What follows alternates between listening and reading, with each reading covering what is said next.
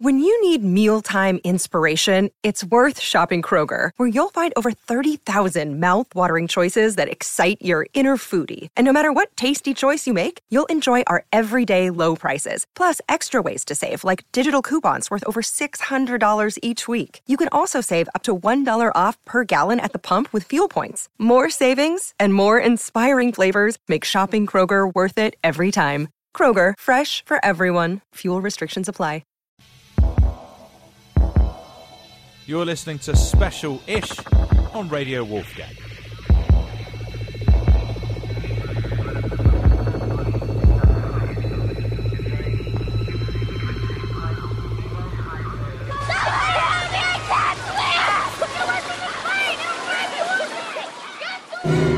Miles from civilization.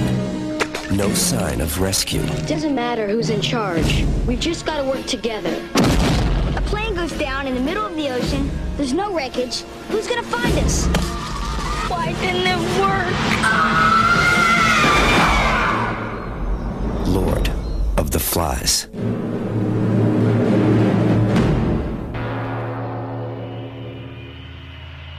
I mean, it's essentially a thought experiment that William Golding has done. Yeah. What, what would happen if Yeah. you put uh, a load of kids on an island and and left them there? And it's the kind of thought experiment that, that scientists would love to turn into a real experiment.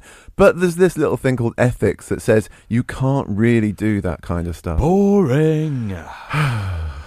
Is there any way you could do it? Could I you do it in secret? Maybe it's been done in secret. Hmm. But, you know, people have thought about, you know, what happens if you just put babies on an island together. You a 100 babies, you know, make sure you feed them and take care Um, of their needs. also, I'm never surely we're making this into a reality TV show. You can imagine the kinds of parents that would sign up their kids for this, can't you?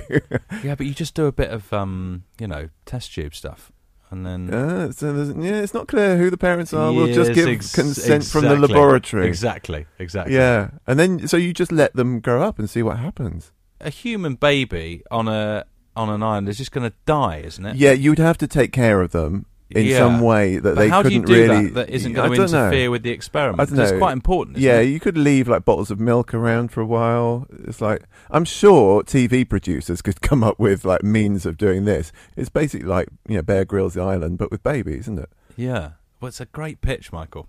let's, let's, let's get to Channel 4 immediately after this. Say, listen, the one thing I think Bear Grylls is missing is babies. Yeah, yeah.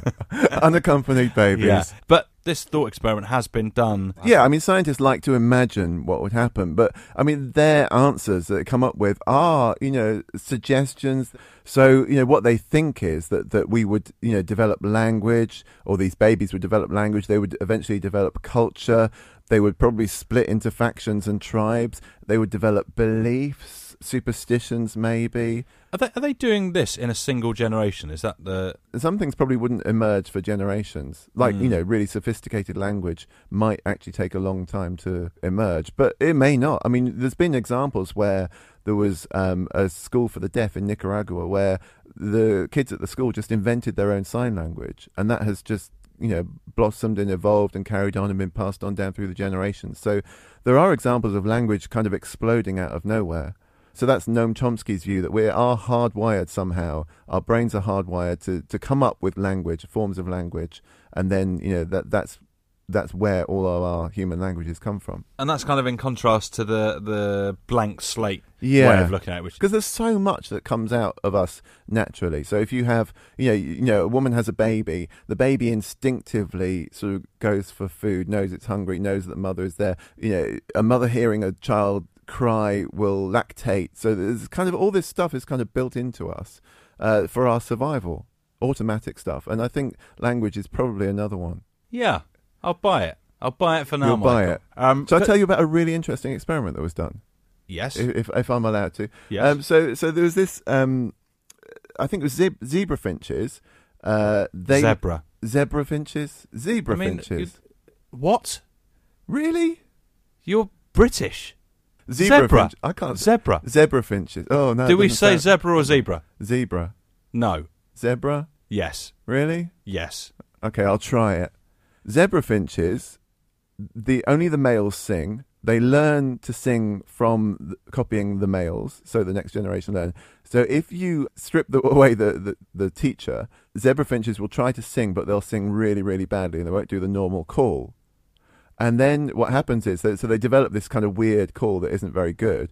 And then their next generation, they try and teach them using that weird call. And within five generations, they're back to being able to do it for themselves. So, so the fifth generation of zebra finch actually does the perfect zebra finch call again. So there's some kind of hard wiring about how you are supposed to vocalize as a zebra finch. That's insane, isn't it? Yeah, yeah. What this all comes down to really is the is this kind of dualism between um, human nature and human culture. Um, and and clearly a big part of, of both of those things actually is uh, violence. Yes. Um, and uh, violence is is is writ uh, pretty heavily. in- Yeah, in yeah. Lord of the So no more talk about zebra finches and yeah, singing yeah, we're and to- lovely. Let's know, get on to the good stuff. breastfeeding mothers. We're on to violence now. yeah. I've got the conch! Let me speak! Get out of here, piggy!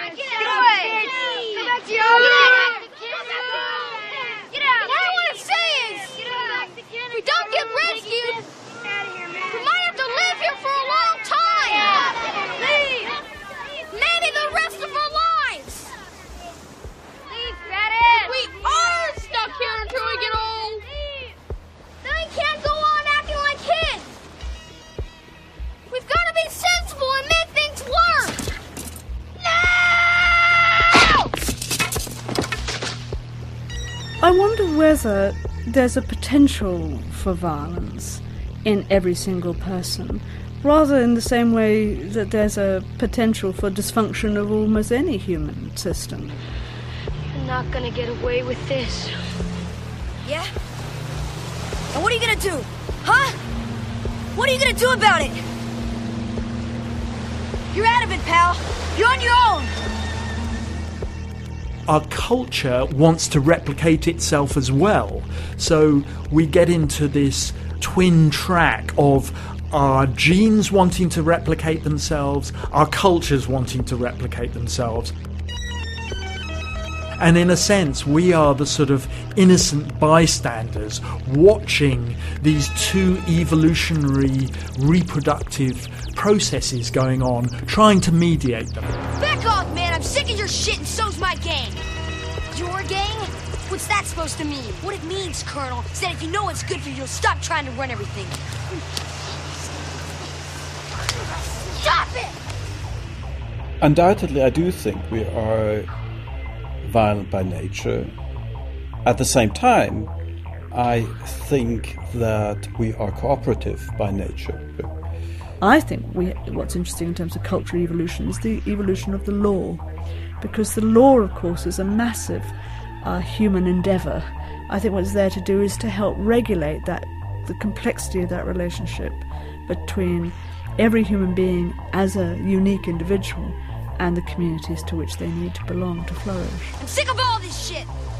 I'm gonna make another camp for hunters. You guys wanna have a little fun? Yeah! In the end, what we must ask is how does this affect individuals? Being born, growing up, going to school, adolescence, then becoming young adults. This is the age when young men are most productive in terms of violence. And how does this translate into psychological mechanisms that makes them behave in an aggressive way?